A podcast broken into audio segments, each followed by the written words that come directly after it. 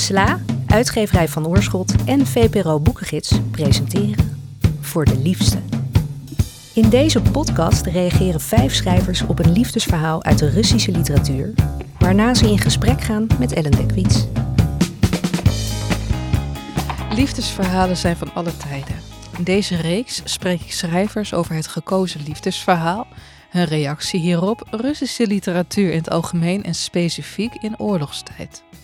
In deze aflevering reageert Ninja Weijers op Alyosha de Pot van Leo Tolstoy. Alyosha heeft als bijnaam de pot door een incident waarbij hij in zijn jeugd een pot melk breekt. Als hij 19 is, stuurt zijn vader hem als bediende naar een koopmansfamilie en hij volgt daar zijn broer Semyon op. De familie laat hem hard werken. Hij doet het huishouden en de boodschappen en hoe meer hij doet, hoe meer werk hij krijgt. Aljosha aanvaardt het nederig, met een glimlach, altijd zonder klagen, zelfs nadat hij een uitbrander krijgt over zijn kapotte laarzen. Ondertussen incasseert de vader van Aljosha zijn salaris. Na een tijd krijgt Aljosha het gevoel dat de kok, Ustinja, medelijden met hem heeft. Voor het eerst in zijn leven voelt hij dat hij, in plaats van zijn werk, nodig is voor een ander mens. Alyosha wordt verliefd op Ostinja en vraagt haar uiteindelijk om met hem te trouwen, maar zijn vader verbiedt het hem. Alyosha legt zich neer bij het besluit van zijn vader. Wanneer s'avonds de koopmansvrouw hem vraagt of hij het belachelijke voorstel uit zijn hoofd heeft gezet, kan hij het niet meer opbrengen om te glimlachen zoals hij gewend is te doen. Alyosha huilt. Je luistert naar de reactie van Ninja Weijers op Alyosha de Pot van Leo Tolstoy.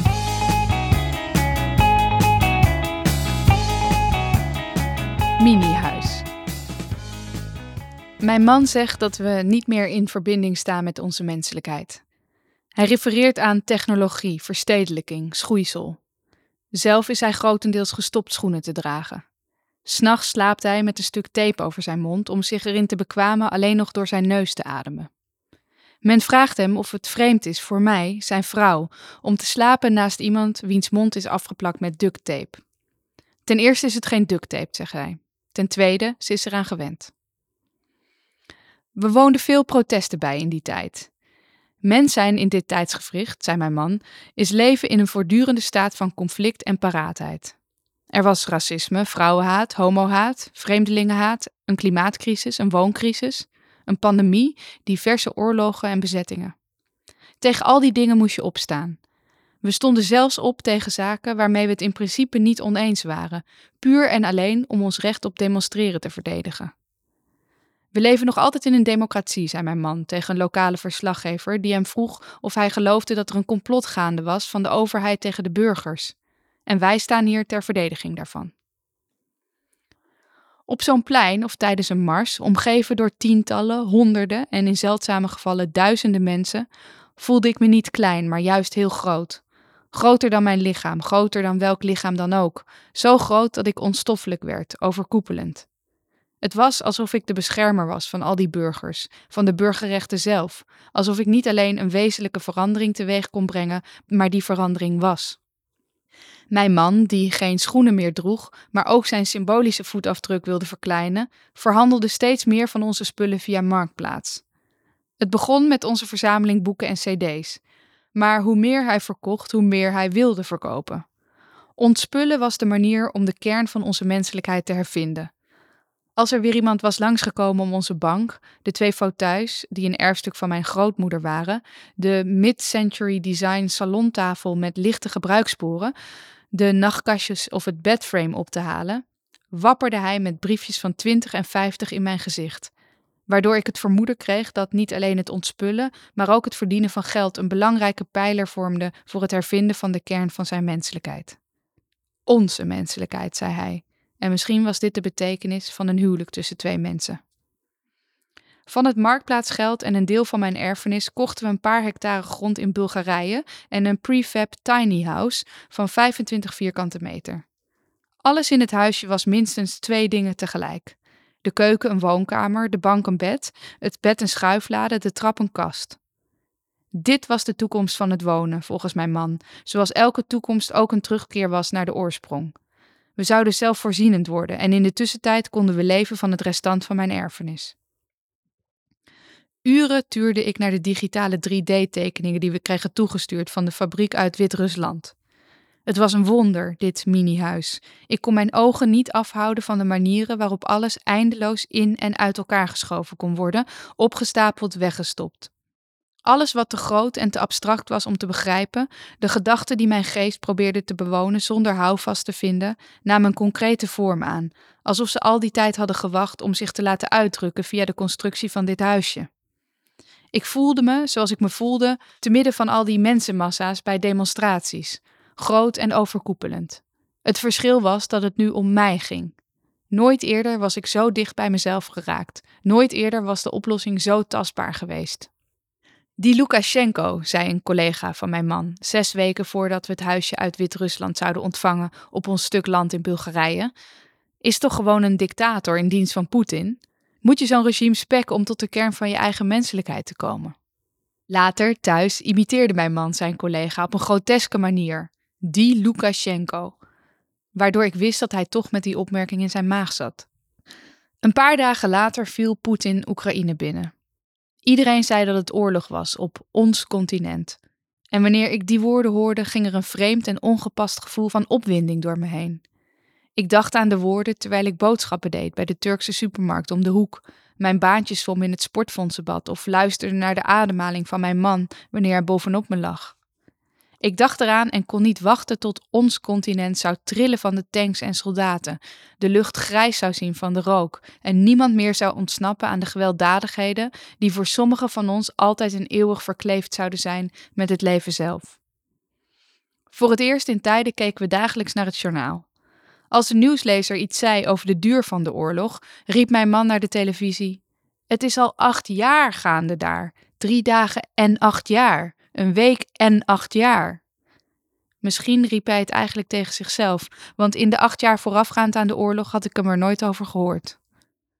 We woonden enkele anti-oorlogsdemonstraties bij, beperkten onze douchetijd tot twee minuten per persoon, zetten de thermostaat op 17 graden, zegden onze banen en de huur op en telden af tot ons nieuwe leven in Bulgarije. Ik bleef kijken naar de bouwtekeningen van het huisje, maar het gevoel dat ik erbij had zwakte af. En hoe meer ik keek, hoe meer het huisje zich voor me afsloot. En op den duur wist ik zeker dat het nooit voor mij bedoeld was, voor iemand zoals ik, die er nooit toe gekomen was zichzelf te bewonen. Toen we hoorden dat het mini-huis weliswaar af was, maar vastzat in Wit-Rusland en de Europese Unie niet meer in mocht vanwege de sancties, leek mij dat een volstrekt logische uitkomst van zowel de gebeurtenissen op het wereldtoneel als de ijzeren wetten waaraan onze persoonlijke levens zich onderwierpen. Wonderlijk genoeg kwam het voor mijn man als een grote schok. Ondanks zijn jarenlange politieke en sociale engagement had hij niet zien aankomen dat het globale krachtenveld ooit onvermijdelijk op hem van invloed zou zijn. In de weken die volgden bleek dat we niet alleen ons mini-huis kwijt waren, maar ook ons geld. Spoedig zouden we zonder werk zitten en plaats moeten maken voor de nieuwe huurders. Het enige wat we wel beschouwd nog hadden was een stuk braakliggende grond op bijna 3000 kilometer van Nederland. Mijn man zei dat het mijn schuld was. Ik weet niet meer wat zijn redenering was, zoals al zijn redeneringen klonk het aannemelijk, zonder dat je kon nagaan waarom precies. Misschien, dacht ik, was dat de kern van zijn menselijkheid. Nog veel meer gedachten probeerden ruimte op te eisen in mijn hoofd, maar zonder het huisje verwerden ze weer tot een wazige kluwe, een wolk die heel even een vorm aannam en daarna oploste in het blauw van de lucht.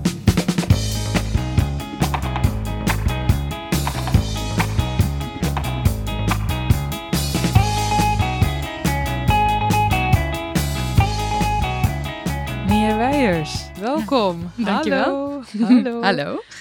Dank voor het mooie verhaal. En de eerste vraag die ik je erover ga stellen, voel je waarschijnlijk al aankomen. Je bent uh, trotse moeder van de op 18 mei 2021 geboren Aljosja. Ja. Aljosja is, de pot. Ja. ja. Is hij genoemd naar uh, deze dit personage? Nee, naar wie dan? Nou, hij... Uit de gebroeders Karamazov? Ja, eigenlijk wel. Ah, een van de, de zonen. Andere, ja, ja, een van de gebroeders Karamazov. Maar eigenlijk zelfs dat niet, want Um, ik kwam eigenlijk weer die na de gebroeders Karamazov was inmiddels ver, diep in mijn geheugen weggezakt. Maar ik, uh, ik las toen ik zwanger was van mijn zoon, las ik de Jezus-trilogie van Kutse. Ik weet niet Oh. of je die kent, helemaal niet Russisch. Nee. Maar daar is, dat is wel een soort van, ehm, eh, het is eigenlijk een soort, nou, een, een, een, bewerking op de, er zitten heel veel eh, links naar de gebroeders Oh, Karamazov in en er zit een Aljosha in. En dat is een heel mooi personage en, en ja, dan ben je zwanger en dan, dan lees je de naam en toen dacht ik ineens, ja, dit is volgens mij de naam van mijn zoon. Al wist ik toen niet dat ik een zoon kreeg, maar ik dacht als ik een zoon krijg, dan wil ik dat hij eh, Aljosha heet. Dus eigenlijk had ik via Kutse en eh Dostoevsky maar Aljosha is, is gewoon een hele gangbare Russische naam. Het is eigenlijk het verkleinnaampje van Alexei. Ja, dat is het ook bij een Karamazov. De Ja. Aljosha heet ook af en toe Al- Alexei. Ehm, je, je hebt tot de geboorte niet geweten wat voor een kindje je kreeg. Nee, Wat, wat was de meisjesnaam die jullie apart nee hadden dat gezet? kan ik niet, dat kan ik niet eh, gaan openbaren. Je weet, je weet nooit wat voor ongeluk je daarmee over jezelf Ja, dat is, dat, dat is natuurlijk helemaal waar. Ja. Heb, je, heb jij überhaupt verder iets met Russische letteren? Ehm, nou, ik zal niet hier gaan beweren dat ik een enorme expert ben of dat ik een. eh, maar ik, ik bedoel, tuurlijk. Ik denk dat iedereen die, die leest en die geïnteresseerd is in lezen en in schrijven en die. Ik heb ook nog eens literatuurwetenschap Ja. gestudeerd. Dat is een onvermijdelijk deel van je vorming, denk ik toch, bepaalde Russische literatuur. Eh, dus ja, ik bedoel, ik ken mijn, ik ken de basis. Ik, heb mijn, basiskennis heb ik wel. En ik heb natuurlijk ook wel eh, wa- wat favorieten. Maar eh, dit verhaal van Tolstoy kende ik eigenlijk helemaal nog niet lang. Dat kwam ik eigenlijk toevallig tegen in dat boek van, van George Saunders. Die had een boek geschreven, een duik in de, wacht, even, een duik in de vijver in de regen. Dat, dat was heel leuk. Dat kwam vorig jaar volgens mij uit. En daarin behandelt hij zeven Russische verhalen die hij altijd in zijn schrijflessen behandelt. En, en, en hij publiceert die verhalen en hij geeft er zijn eigen visie op. En zo kwam ik eigenlijk in aanraking met Aljosha de Pot van eh Tolstoy. En ja, dat vond ik natuurlijk extra leuk dat het ook. En, en, en wat voor schrijfles? Want George Sanders, voor de luisteraar, auteur van Lincoln in the Bardo en Fox geweldig 8. boek. Ja. Allebei fantastisch. Ja. Wa- Wat voor schrijfles gaf hij aan de hand van Aljosha de Pot? Ja, nou heel, heel, hij liet eigenlijk heel, was bijna een soort basale schrijfles, maar Aljosha de Pot is een verhaal van denk ik vijf of zes pagina's. Het is Ja. echt heel bondig en tegelijkertijd voltrekt zich een heel leven. Het eindigt Ja. ook bij Aljosha sterft. Dat kwam nog niet in jouw samenvatting voor, maar vlak nadat hij eigenlijk zegt tegen Oestinja van ik mag niet met jou trouwen, valt hij op een heel lullige manier van een dak. En ehm, een paar dagen later overlijdt hij. En dat was het leven van, eh, van Aljosha. Ehm, maar waar Saunders het ook heel erg over heeft eh, met betrekking tot het verhaal is eh, de, de kunst eigenlijk van het weglaten. Dus eigenlijk heel klassiek, wat natuurlijk altijd in literatuurlessen zit. Maar dat is inderdaad in dit boek, of in dit boek, in dit verhaal is dat wat er zo wonderlijk aan is, vind ik. En wat er ook zo mooi aan is, is dat je eh, als je het leest, je komt nergens in het hoofd bijvoorbeeld van Nee. Aljosha. Het is, en je grote hebt eigenlijk vreemde. het is echt een Ja. grote vreemde. En, je hebt het, en, en het is een jongen die inderdaad heel mysterieus blijft. En hij, blijft, hij, is, hij, hij leeft een heel leidzaam leven. Hij laat alles over zich heen komen. En hij leeft het met een glimlach. En je hebt ondertussen geen idee of hij dat daadwerkelijk ook zo voelt. Of hij daadwerkelijk een bepaalde vorm van geluk in die leidzaamheid vindt. Of dat hij ondertussen van alles denkt wat wij als lezer helemaal niet eh, te weten krijgen. En, en het eindigt eigenlijk ook heel erg mooi. Ehm, mag ik het Oh, einde misschien... voor de Ja, luisteraars. voor de Go. luisteraar. Even We hebben hier een mooi het is boek. namelijk echt, echt een mooi, mooi einde. Even kijken hoor, waar die nou staat. Ja, dus dan komt er eigenlijk... ehm, dan, dan bidt hij met de poop, popen, moet zo zeggen, spreek je dat uit? Nou, in ieder geval zo'n Russische geestelijke. Ehm, en hij bad alleen met zijn handen en zijn hart. En in zijn hart kwam het hem voor dat net zoals het goed was hier, zolang je luistert en niemand pijn doet, het daar ook wel goed zal zijn. Zeggen deed hij weinig. Hij vroeg alleen om drinken en over iets verwonderde hij zich steeds. Hij verwonderde zich over iets, rekte zich uit en stierf. En het is gewoon, het is zo mooi, want je hebt ook geen idee waarover die zich dan verwondert. Maar je kunt het natuurlijk wel invullen en je kunt het eigenlijk op heel veel manieren invullen. En dat is eigenlijk ook wat Sonders daarover schrijft. Van, En, en volgens jou, waar, waar verwonderde Aljosha zich op zijn sterfbed volgens jou over? Ik denk, ik las het zo dat hij toch met stomheid was geslagen. Dat hij zich realiseerde dat daar zijn leven ineens eindigde. En dat dit het hele leven was geweest. Zo heb ik het geïnterpreteerd. Het kan natuurlijk ook iets heel. Het kan ook betekenen eh, dat hij zich er, er inderdaad bij neerlegt dat het, dat het zo is gegaan. Uh, maar voor mij kwam het eigenlijk een soort toch wel de verbazing van dat hij daadwerkelijk aan het sterven was en, en, en dat dit het was geweest. Uh, op een bepaalde manier. Het, het is dit alles gevoel. Of dit was het dan gevoel, beter gezegd? Nou, niet eens. Dus dat vind ik juist mooi aan dat personage van Aljosha. Er zit niet een soort verbittering in of een soort, maar eigenlijk zit er alleen een soort, wat ik me heel goed kan voorstellen, een soort verbazing. Dat je natuurlijk denkt, dat, dat kent iedereen denk ik wel uit zijn leven, dat je de hele tijd denkt van alles gaat nog beginnen. Tenminste, dat zo leef ik. ben bijna 35 en ik denk nog steeds dat alles gaat beginnen. En dan kun je soms echt met stomheid geslagen zijn als je denkt, oh maar ik zit er eigenlijk al middenin of het is eigenlijk al lang begonnen. En ik kan me ook heel goed voorstellen dat als je, als je bijvoorbeeld weet dat je gaat sterven, dat, dat het echt verbazingwekkend kan zijn dat je dan ineens op dat punt bent aanbeland. Het is ook zo'n raar idee dat je in hetzelfde heden sterft als het heden waarin wij met elkaar praten nu, als het heden waarin mensen nu misschien dit luisteren. Ja. In hetzelfde hier en nu. Ja. Um, een, soort overdonderdheid spreekt uit het einde van dit korte verhaal van Aljosha, vind ik. Zo van, wauw, ja. hè? Ja. Maar dat spreekt ook een beetje uit jouw verhaal. Over van, wat de fuck is er opeens in Europa aan de hand? Het is heel geëngageerd. Ja, mijn verhaal. Ja. Ja, ik dacht, ik, wil, hè, ik wilde natuurlijk iets schrijven wat met dit verhaal te maken had, maar ik wilde het ook niet één op één. Maar ik dacht, wat ik wel heel mooi vond aan Aljosha de Pot, was dat inderdaad zo'n leven van van leidzaamheid en van, van de dingen eigenlijk, de dingen gebeuren. En heb je daar, heb je daar eigenlijk invloed op? Heb je er geen invloed op? Um, wat zijn momenten dat je wellicht iets kan veranderen in je leven? En waarop, weet je, omdat het zo eindigt met Aljosha en die gedachte van hij verwonderde zich over iets, maar alsof die er ook net niet helemaal bij kan, hè, waar hij zich over verwondert. En dat gevoel wilde ik eigenlijk ook in dat verhaal stoppen van ja, iemand die net denkt van ik zit ergens heel dicht bij een soort moment dat ik me iets dat ik iets inzie of dat ik iets realiseer of dat ik misschien wel iets moet veranderen in mijn leven of iets. Hè? Uh, en daar, daar toch net niet, uh, niet raakt of zo. Dat, uh, ja. Maar... En, en toen dacht ik natuurlijk wel van ja, het is. het is oorlog en we hebben het hier over Russische literatuur. En het is natuurlijk een, hè, het is een andere. Jullie hebben eerder die reeks gemaakt en die vond natuurlijk plaats in een heel andere context. Ja, ja. En in eerste instantie zou deze reeks ook niet doorgaan. Uh, en dat vond ik ingewikkeld, want ik vond wel dat je dat juist wel moet doen. Maar ik vind dat je dat dan ook moet gebruiken. Ik bedoel, ik vind niet dat je altijd per se letterlijk over een oorlog moet schrijven als er een oorlog is. Want uh, nou ja, er is in zekere zin natuurlijk altijd ergens een oorlog. Maar uh, ik dacht wel van ja, als je je nu verhoudt tot Russische literatuur, is dat natuurlijk hoe je het ook went of keert een andere manier van verhouden. Ja, dat ook. Dat ook. En er is ontzettend veel Russische literatuur ook gecanceld.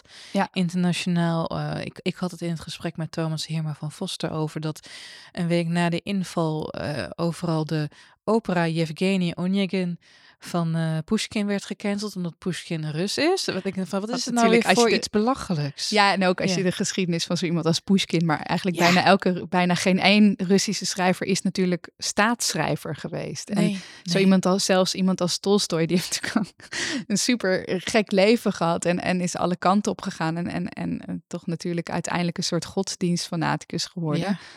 En, maar hij heeft ook nog op de Krim gevochten voor de Russen. Maar hij is, ook, hij is op een gegeven moment ook een soort uh, staatsvijand. Zelfs, weet je, dus, dus je ontkomt er denk ik niet aan als je Rusland uh, schrijver bent of bent geweest, dat je op met bepaalde vorm van censuur te maken krijgt.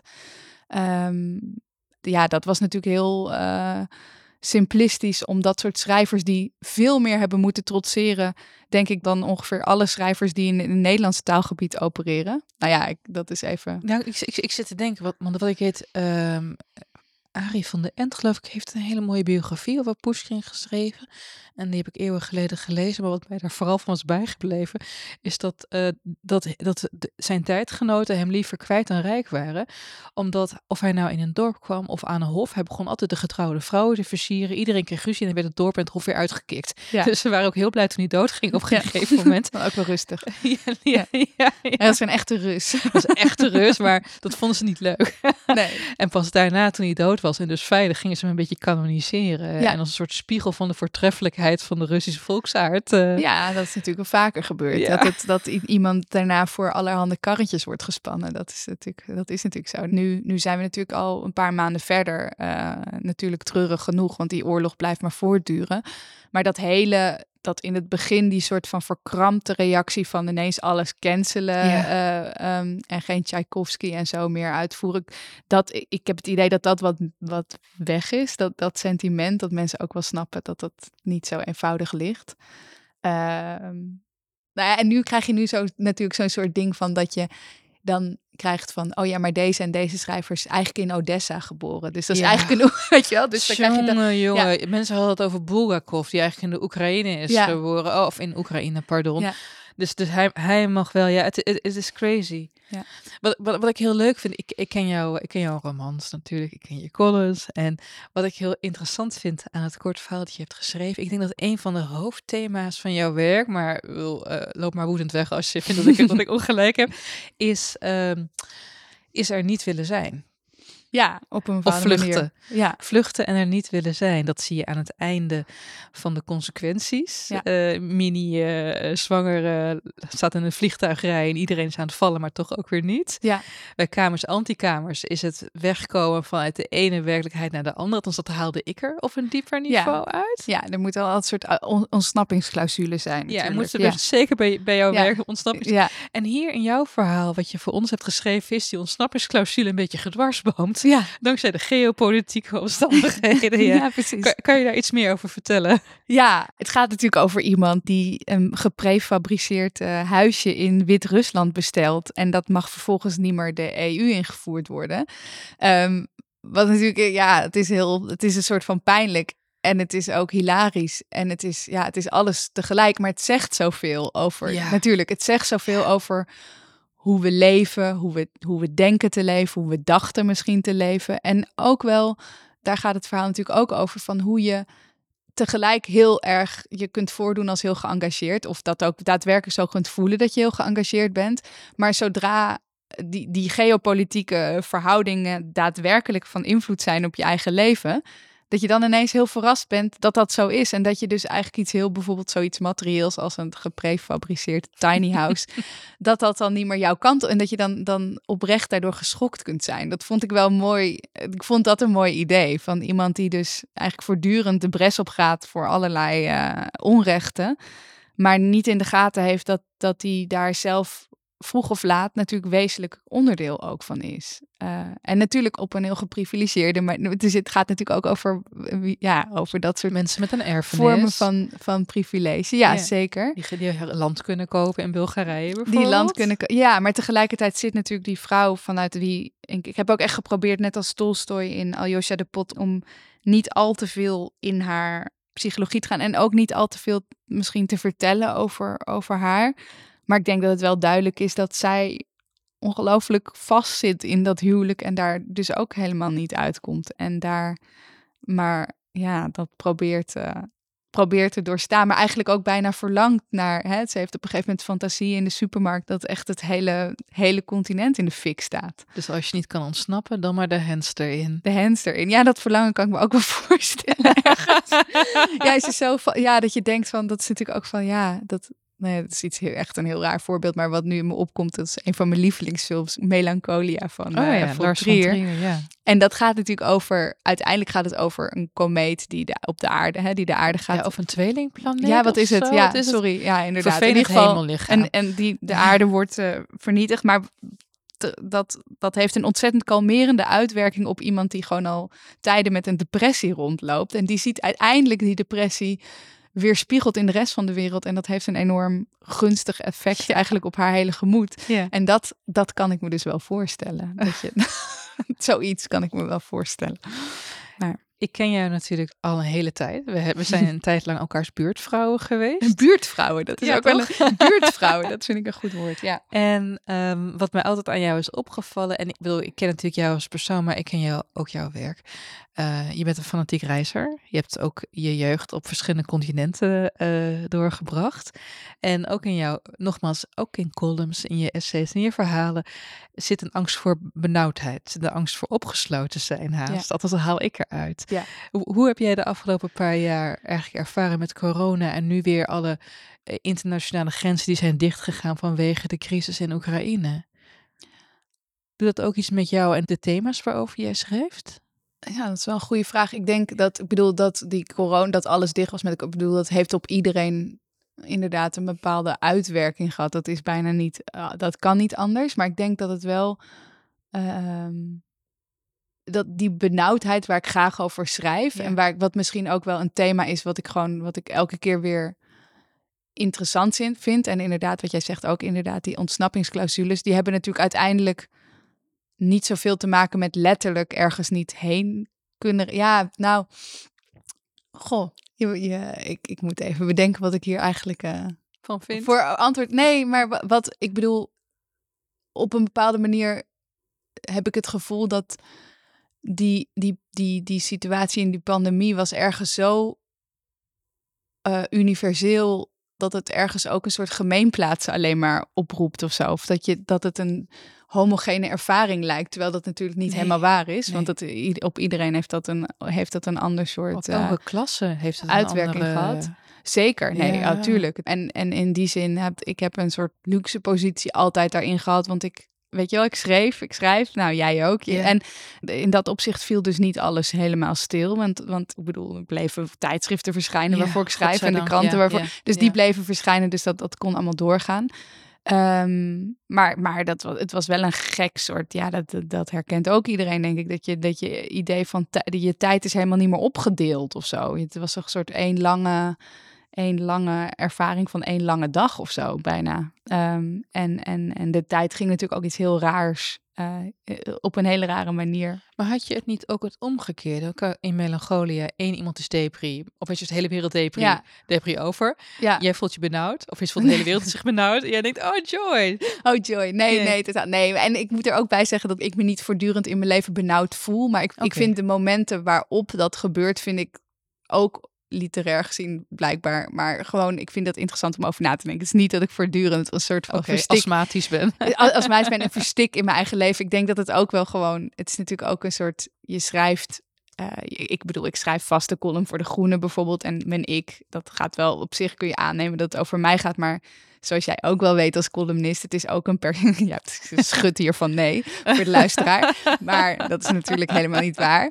Maar nee, maar je neemt altijd een je bent een vorm van, je, dus je vergroot ook bepaalde dingen van jezelf uit, die, die daarvoor interessant uh, zijn. En, en um, uh, wat wou ik nou zeggen? Um, over terug naar die benauwdheid. Dus ja, dat, dat je zei van, is het dat iedereen... Magnified. Ja, ja. Ja, nee, dat iedereen zich dan zo voelt. Dat, dat hebben natuurlijk veel schrijvers ook gezegd. Hè? Van uh, ineens, hè, C.D. Smit schreef daar op een gegeven moment wel een grappig essay over. Die schreef van ineens leefde iedereen het soort leven wat ik eigenlijk leid. En vond ze het, en dat, dat herken ik wel, vond ze het ineens heel confronterend dat haar overige gezinsleden thuis was. Want die zagen dan eigenlijk dat ze de hele dag, wat ze de hele tijd ja. wel en niet aan het doen was. En dat kon ik me heel goed voorstellen.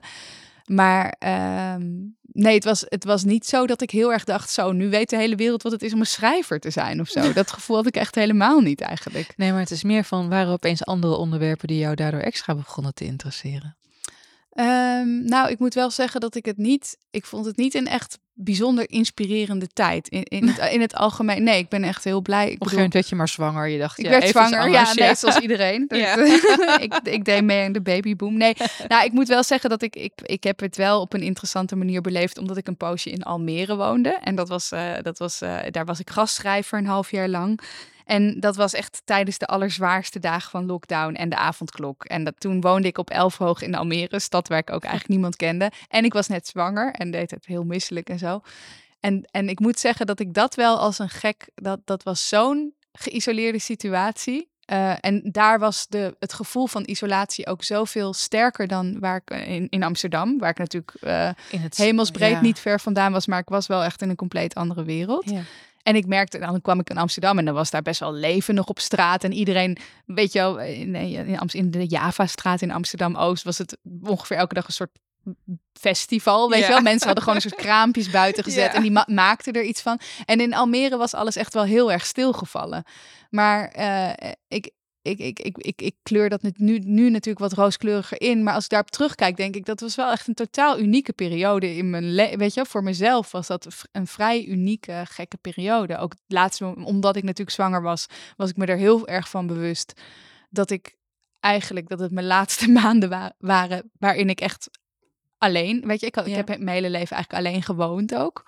Dat dat echt zo, dat er iets ten, dus voor mij hing het heel erg samen met iets wat sowieso ten einde kwam en iets anders wat, wat, wat ging beginnen. Maar dat is natuurlijk een heel specifieke. Hoe voelde je je daarbij? Wat, wat deed dat met je?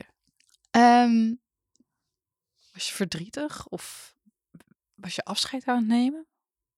ik had het idee, maar dat is ook iets. Dat het eh, geheugen is een raar ding natuurlijk, want dat is ook iets wat je achteraf erop kunt plakken. Maar ik had het idee dat ik me daar heel erg van bewust was, doordat ik daar, doordat ik daar letterlijk zo in de hoogte zat. Ik, ik zat in dat, in die, ja, als ik dat nu ook zo voorstel, ik zat in een soort capsule bijna, weet je wel? Capsule? Nou ja, het was een soort, weet je wel, het zat een soort van laag over een laag over een, weet je wel, ik zat, ik was een soort van omringd als een soort matroeska. Ik was een matroeska poppetje in een aantal andere grotere matro Met een poppetje in jezelf. Met een poppetje in mezelf. Ja. Dus dat was een soort, dat was het beeld wat ik de hele tijd had. Dat ik, dat ik een soort ingekapseld was door allerlei. eh, en, en, en dat ik ook dacht van.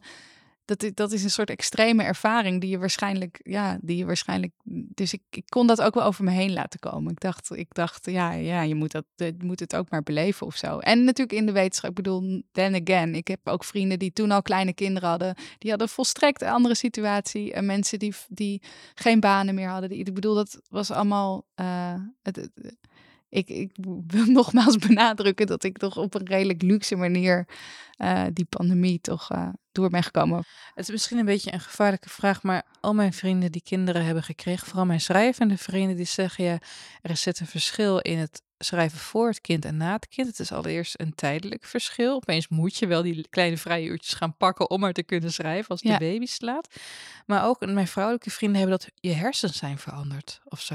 Begrijp je wat ik daarmee bedoel? Ja, dat is in het begin zeker zo. Als Ja. je, vooral als je nog borstvoeding geeft. Oei, want, dan ja? ben je heel, dat, dat is heel, ja, dat maakte mij inderdaad heel wazig. En dat vond ik ook wel angstig, omdat ik dacht, Ja. het enige wat ik heb, ben ik kwijt. Weet je wel? Ik bedoel, als je schrijft, moet je het toch met je hersens doen. Nou, voor wel meer dingen moet je het met je hersens doen. Maar ik had heel erg het gevoel van, Autorijden. oh god. Nee, maar weet je, dat, dat, dat soort, ik bedoel, al die dagelijkse dingen, daar kom je wel doorheen. Maar echt dat, dat dieper nadenken over dingen, dat is natuurlijk toch wel iets wat een soort, eh, nou, toch een soort eh, oefening vergt en een soort gymnastiek. Maar, maar ik moet zeggen dat het me, eh, dat het me nu is, ik ben, mijn kind is ruim een jaar. En ik vind het, ja, ik vind eigenlijk steeds ehm, verbazingwekkender dat er zo'n voorstelling is alsof het eh, ouderschap en schrijverschap, alsof dat twee aparte eh, eh, ja, rijken zijn bijna, die elkaar, hè, de, die elkaar bijna niet raken en die elkaar, weet je wel, dat, dat, bemoeilijken. Mhm. Dus, hè, dus dat ervaar jij dus niet zo. Nee, eigenlijk totaal niet. Nee. Echt, tot- echt totaal. Ik bedoel, er zijn. Als je een kind krijgt, het is sowieso niet zoals je je voorstelt, denk ik. Maar ik, in, in relatie tot het schrijven, denk ik echt van wat heeft iedereen me toch ontzettend zitten oplichten met die soort valse dichotomie tussen het schrijven en het, en het moeder zijn, bijvoorbeeld. Alsof, dat een, alsof die twee dingen ontzettend los van elkaar bestaan en dat ze elkaar eigenlijk negatief beïnvloeden. Dat is wel een beetje Dat beeld hebben mensen tegen je gezegd. nou, ik denk dat het wel, ik bedoel, dat is natuurlijk het, het super cliché beeld van, ja, je kunt niet echt, een, als, je, als je moeder bent, dan, dan kun je niet meer echt helemaal voor je kunst gaan. Dus dan ben je Nee. eigenlijk niet meer een goede kunstenaar. En als je echt een goede kunstenaar bent, dan kun je ook niet echt een goede moeder zijn. Dus je zit in een soort double bind, waarbij, Mhm. het, nooit, eh, waarbij het nooit opgelost wordt. En er wordt eigenlijk heel weinig gepraat over de manieren waarop die twee elkaar voortdurend informeren en, en ook rijker maken en, en, en groter maken.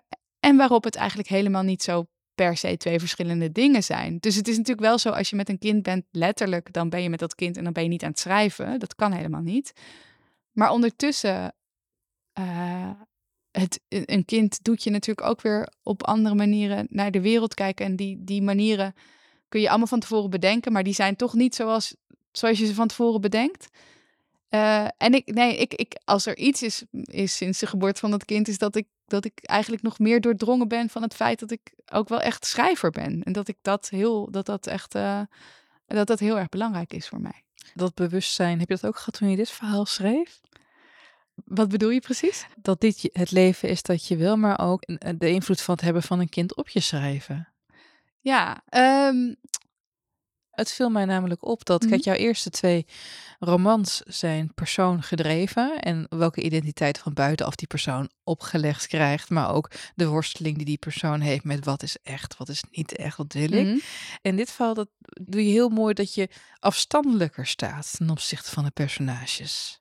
Ja. Ik heb het gevoel dat het meer meta is. Heeft dat ook iets te maken met de veranderende leven waarin je zit? Jeetje, we we gaan heel diep. Leuk Ehm, hè? Ja. Daar word ik voor betaald, Ninja. Nee, ja. Ehm, nee, maar het is wel, ik bedoel, ik denk dat je altijd, ik denk gewoon los van of je moeder bent of niet moeder of whatever, maar dat je als schrijver, ik probeer dat wel heel erg om, om met alles wat ik schrijf, al is het maar een kort verhaal, om toch een ander aspect van dat schrijverschap ook weer aan te boren of zo. Ik denk dat mijn twee romans ook heel erg van elkaar verschillen Ja, weer. Want je ja, zult- dag kunt en zeggen van er zitten net, Ja. maar dit zijn hele ander soort romans. Ik ben nu een true crime boek aan het schrijven, dus Oh. dat is, dat is weer een heel... eh, Wat, dan, wa- wat dan? Over welke misdaad? Misdaad. Nee, dat is een, het is een een 15 jaar oude onopgeloste moordzaak in Almere, waar ik dus een tijdje heb gewoond. Eh, en dat wordt ook, dat wordt ook geen roman, het wordt non-fictie, dus het wordt geen uh, Een soort eh Capote in een True Capote, Blood. ja, nee, maar dat is, dat is zo'n gruwelijk goed boek. Dat, dat, nee, dat, het wordt, dat is natuurlijk echt een roman geworden. Dit, ik blijf wel meer bij de non-fictie. Maar ik ben, ik ben dat aan het doen en ik ben het wiel gaandeweg opnieuw uit. Ik weet je wel, ik ben het aan het uitvinden, want ik ben helemaal, ik ben natuurlijk geen onderzoeksjournalist en het wordt natuurlijk ook geen echt journalistiek boek. Het wordt wel een boek, het wordt wel mijn boek. Ja.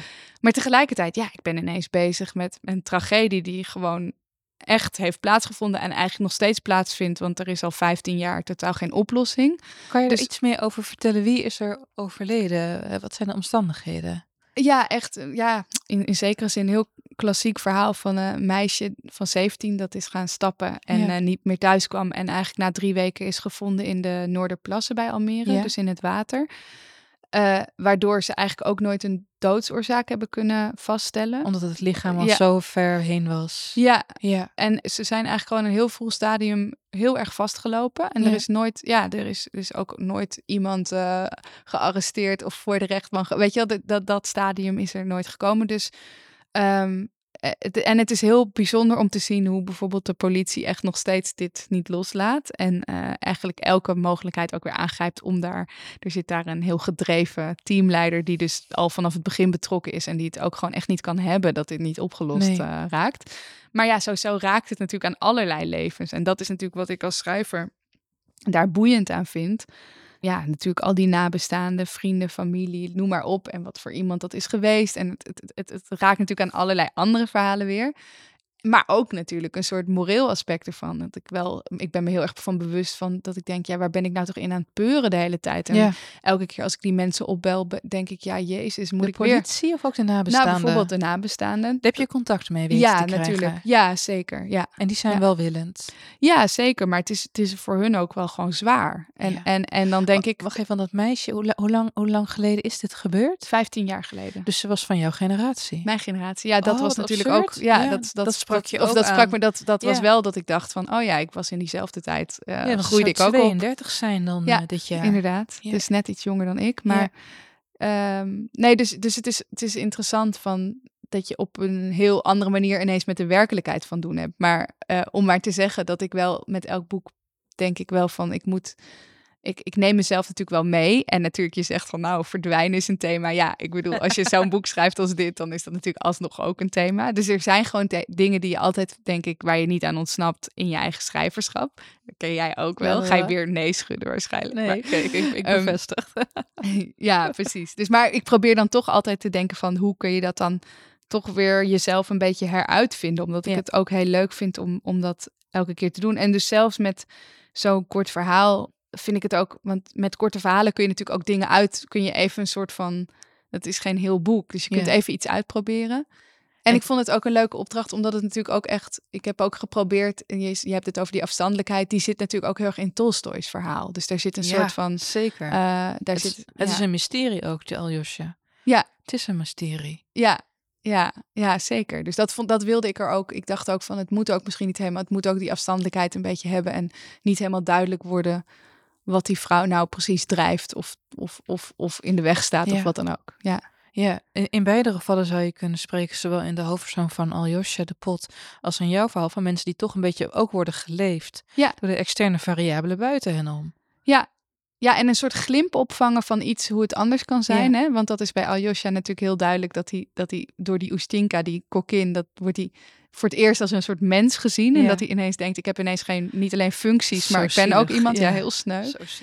En zij, in mijn, in mijn verhaal heeft ze dat natuurlijk een beetje met, die, met dat tiny house, waardoor ze ineens een soort droom heeft van een leven dat daadwerkelijk anders zou kunnen zijn. En ze realiseert zich eigenlijk al heel snel dat dat, dat, dat er- zelfs voordat het nog duidelijk wordt dat er allemaal sancties zijn waardoor dat tiny house niet kan komen, realiseert ze zich dat, eh, dat het niet voor haar weggelegd is. En dat is denk ik wat in dat personage van Aljosha dus ook heel erg zit. Van, het is allemaal niet voor hem weggelegd Nee. natuurlijk. En dat in een tijd, als we het over jouw verhaal hebben, waarin we dachten dat we ongebreidelde kansen en mogelijkheden hadden. Ja.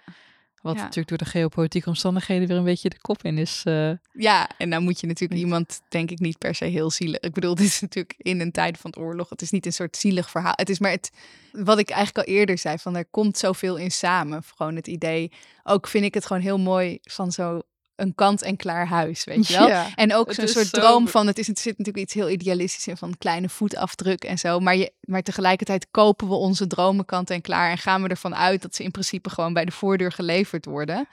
En dat is natuurlijk. eh, En Ja. dat er genoeg aarde is, beschikbaar is om dit huis op te zetten. Ja. Dat vond ik ook zo pijnlijk aan jouw verhaal. Ja, zeker. Ja, want het, iedereen, dat, is ook met die tiny houses natuurlijk zo. Op, die bestaan op zich wel op de voorwaarde dat je er een hele lap grond omheen Precies, hebt. precies, zodat je het kunt uithouden Dat in je je eigen levensroom hebt, om Ja. maar even een Ja, eh, politiek beladen woord eh, te noemen. Ja.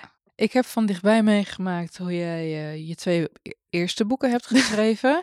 en eh, mag ik dat vertellen aan de luisteraar? Dat, Ja, ik ben heel benieuwd wat je nu gaat vertellen. dat ik elke dag met jou ging wandelen en ik zei, het komt nooit af, het komt nooit af. En dat je, ik denk, vier uur per nacht sliep op een gegeven moment en dat je vijf maanden te laat ongeveer begon eraan te werken.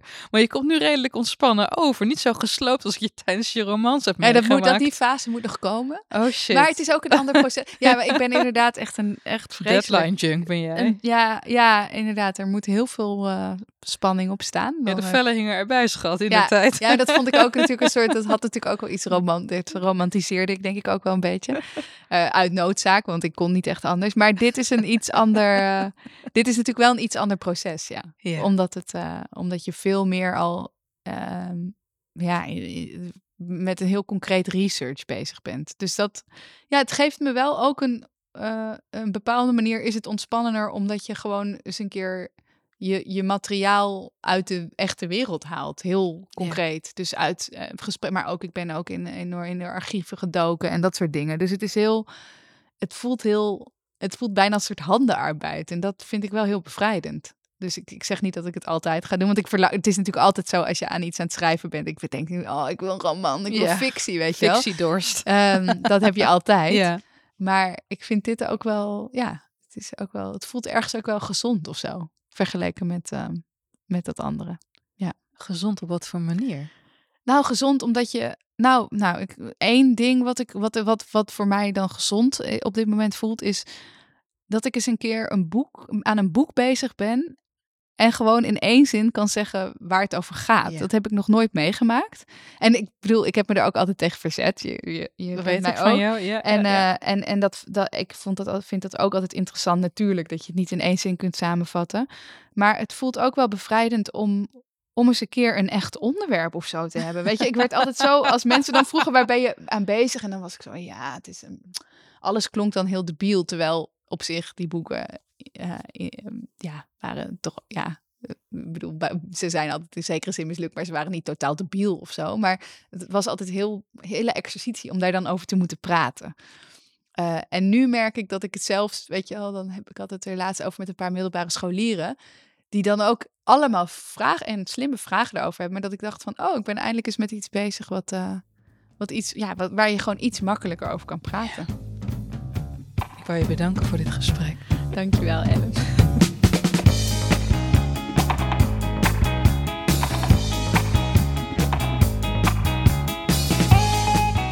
In de volgende aflevering van Voor de Liefste luister je naar Thomas Verbocht. Maar waar ik bang voor ben, is voor onredelijkheid. Zo, dat vind ik een origineel antwoord. Ja, en want tegen onredelijkheid ben ik niet opgewassen. Voor de Liefste is een samenwerking van SLA, VPRO Boekengids, en mede mogelijk gemaakt door uitgeverij van Oorschot. Audioproductie is in handen van producer Jasper Schonewille. Benieuwd naar meer audio van Sla? Abonneer je op het audiokanaal Slaakast, te vinden in je favoriete podcast-app.